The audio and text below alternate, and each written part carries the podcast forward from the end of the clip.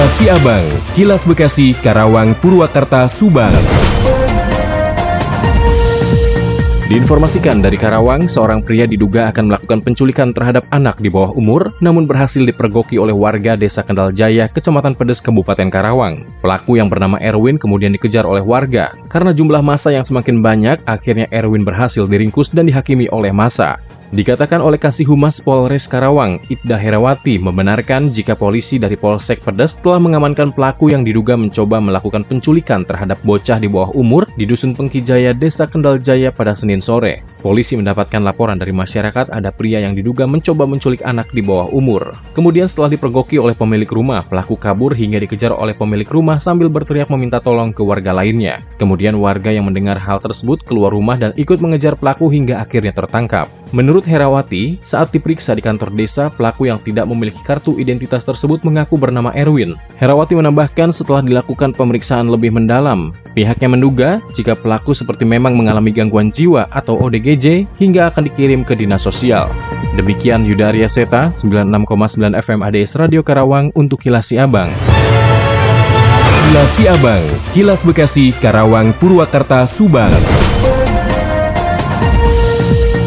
Dari Subang dikabarkan, Akang Eteh, Unit Pelaksana Teknis Dinas atau UPTD Pertanian Kabupaten Subang, Jawa Barat, untuk sementara ini tidak mengeluarkan surat rekomendasi pembelian BBM jenis Pertalite dan solar bagi petani. Kebijakan tersebut berlaku sejak 27 September 2023 hingga waktu yang belum ditentukan. Akibat kebijakan tersebut, aktivitas pertanian di Kabupaten Subang kini terancam lumpuh. Pasalnya, setiap aktivitas pertanian mulai dari membajak panen hingga menggiling padi, menggunakan BBM subsidi. Petani mengaku sangat berat dan harus menjual gabah dengan harga yang lebih tinggi jika beralih menggunakan BBM non subsidi. Terlebih saat ini harga gabah sedang sangat tinggi. Menurut Ketua Kontak Tani dan Nelayan Andalan atau KTNA Jawa Barat, Otong Wiranta, dampak dari tidak dikeluarkannya surat rekomendasi mulai dirasakan petani. Bahkan alat mesin pertanian atau alsintan petani mogok saat digunakan akibat kehabisan solar. Dengan kondisi tersebut, Haji Otong menambahkan kini ini para petani di Kabupaten Subang mulai mengeluh dan ia berharap hal ini menjadi perhatian Pemkap Subang. Pasalnya saat ini sedang musim panen raya. Untuk menindaklanjuti permasalahan petani, Haji Otong telah berkoordinasi dengan Dinas Pertanian Kabupaten Subang. Namun pihak dinas belum kembali mengeluarkan surat rekomendasi pembelian BBM subsidi untuk petani.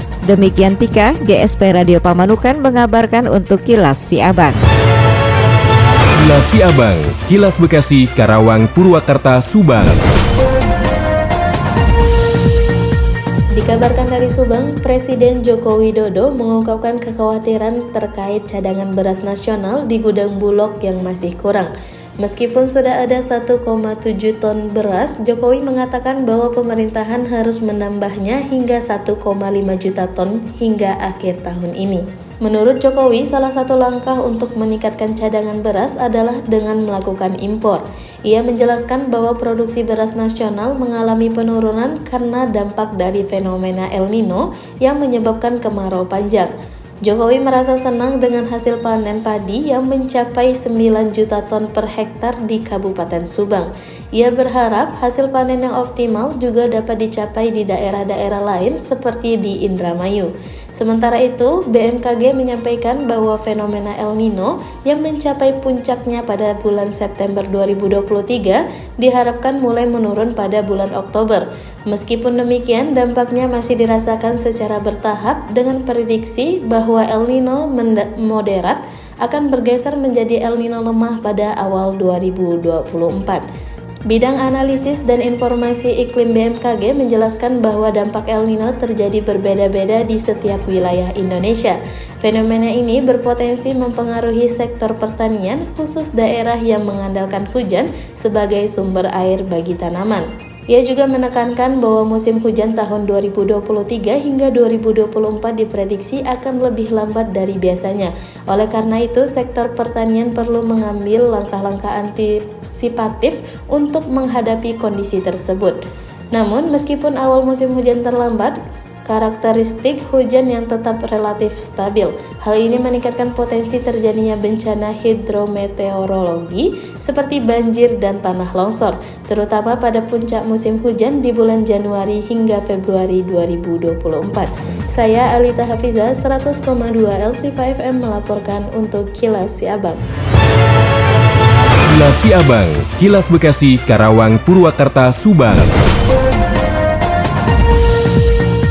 Dengan dibukanya median jalan atau U-turn yang seharusnya dapat mengurangi kemacetan untuk dua arah dinilai dimanfaatkan oleh pihak tertentu yang membuka usahanya di Jalan Pantura di Kabupaten Bekasi. Seperti yang terjadi di Jalan Raya Sultan Hasanuddin, tepatnya depan Polsek Tambun, median jalan sengaja dibuka dan dipasang rantai gembok di depan toko bazar bangunan hingga menimbulkan kesemrawutan lalu lintas di wilayah tersebut. Padahal hanya berjarak 10 meter dari median jalan yang dibuka, sudah ada median jalan resmi yang digunakan pengendara berputar arah.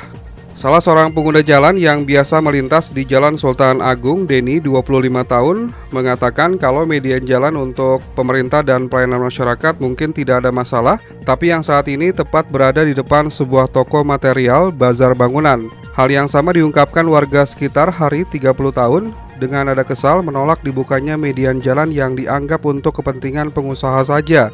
Ia menyesalkan terhadap aparat penegak hukum kenapa tidak mau bertindak padahal imbasnya ke petugas juga apabila nanti terjadi kecelakaan atau kemacetan. Akibat dibukanya median jalan tanpa adanya izin dari Kementerian Pekerjaan Umum maupun dari Dinas Perhubungan Kabupaten Bekasi.